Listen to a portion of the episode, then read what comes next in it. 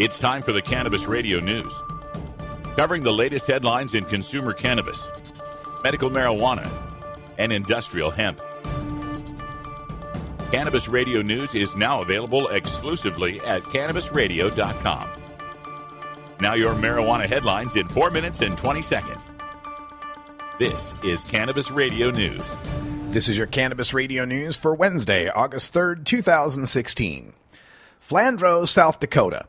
South Dakota's top prosecutor charged two consultants who worked with a Native American tribe on its plans to open the nation's first marijuana resort with drug offenses accusing them of having seeds shipped from the Netherlands hidden in CD cases and sewn into clothing. The charges were announced on Wednesday and come about eight months after the Flandreau Santee Sioux destroyed their crop amid fears of a federal raid, abandoning an ambitious scheme to to develop an adult playground that they estimated could net as much as $2 million a month in profits.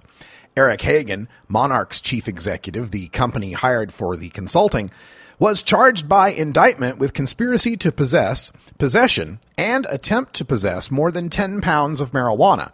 Jonathan Hunt, the vice president and cultivation expert, was charged with conspiracy to possess between a half pound and a pound of marijuana.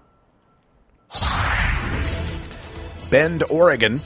Deschutes County officials are lifting a ban prohibiting some marijuana businesses from operating in unincorporated areas. The Bend Bulletin reports that the County Commission adopted an ordinance Monday that repeals the ban starting September 1st. Commissioners had already approved policies for medical and recreational pot businesses in June that are now in effect. The ban, which had been implemented in December, remained in place because of an appeal period when the regulations could have been challenged no appeal had been filed. Monday's decision comes after rural property owners urged the county to continue the ban earlier this year and called for it to be placed on the November ballot. Members and supporters of the industry pushed for the ban to be lifted so they could apply for recreational licensing from the state. Washington, D.C.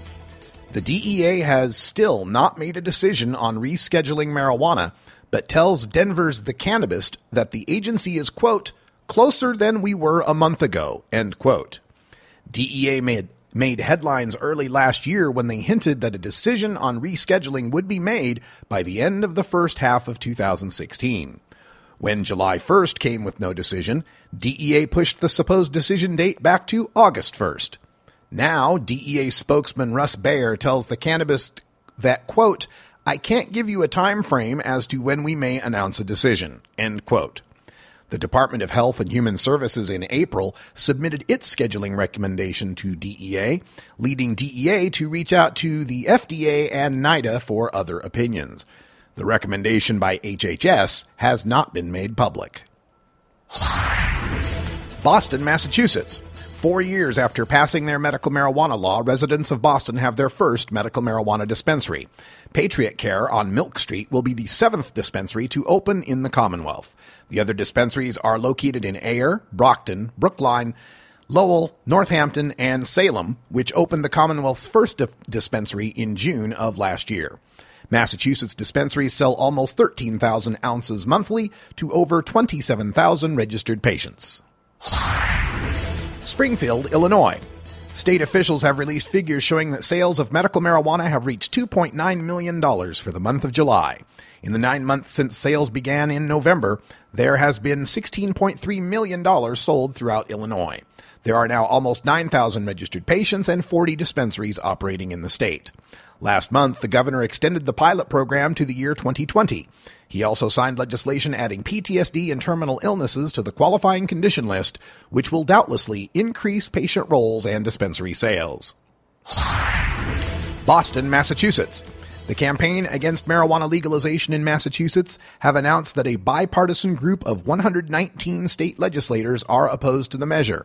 That rep- represents more than half of the 200 seat legislature. But two city officials, City Council President Michelle Wu and Councilor Tito Jackson, are endorse- endorsing the measure, putting them at odds with Boston Mayor Marty Walsh, who is opposed. This has been your Cannabis Radio News for Wednesday, August 3rd, 2016. I'm Russ Belville.